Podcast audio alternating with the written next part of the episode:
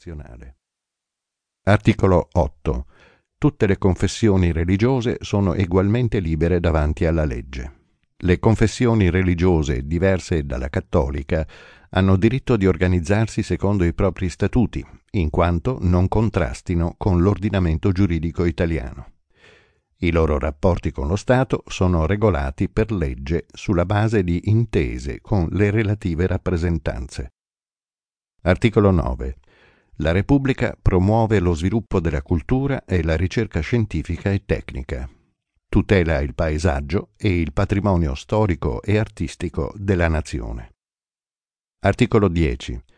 L'ordinamento giuridico italiano si conforma alle norme del diritto internazionale generalmente riconosciute. La condizione giuridica dello straniero è regolata dalla legge in conformità delle norme e dei trattati internazionali. Lo straniero, al quale sia impedito nel suo paese l'effettivo esercizio delle libertà democratiche garantite dalla Costituzione italiana, ha diritto d'asilo nel territorio della Repubblica, secondo le condizioni stabilite dalla legge. Non è ammessa l'estradizione dello straniero per reati politici.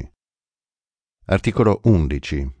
L'Italia ripudia la guerra come strumento di offesa alla libertà degli altri popoli e come mezzo di risoluzione delle controversie internazionali.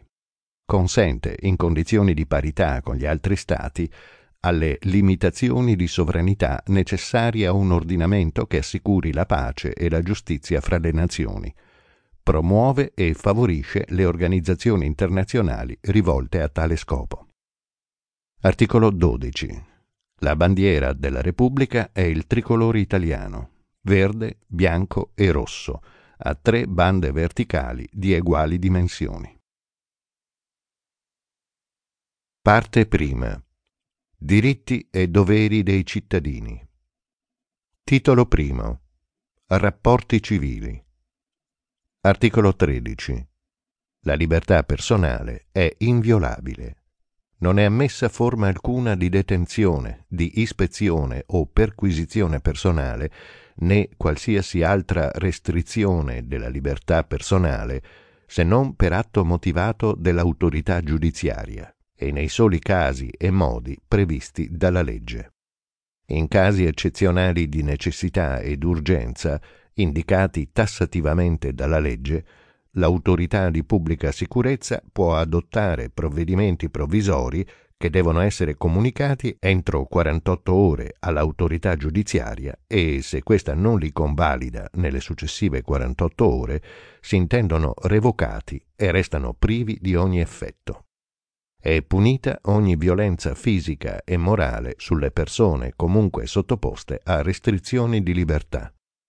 La legge stabilisce i limiti massimi della carcerazione preventiva. Articolo quattordici. Il domicilio è inviolabile.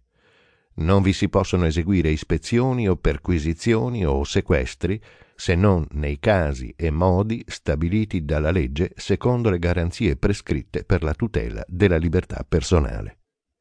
Gli accertamenti e le ispezioni per motivi di sanità e di incolumità pubblica o a fini economici e fiscali sono regolati da leggi speciali.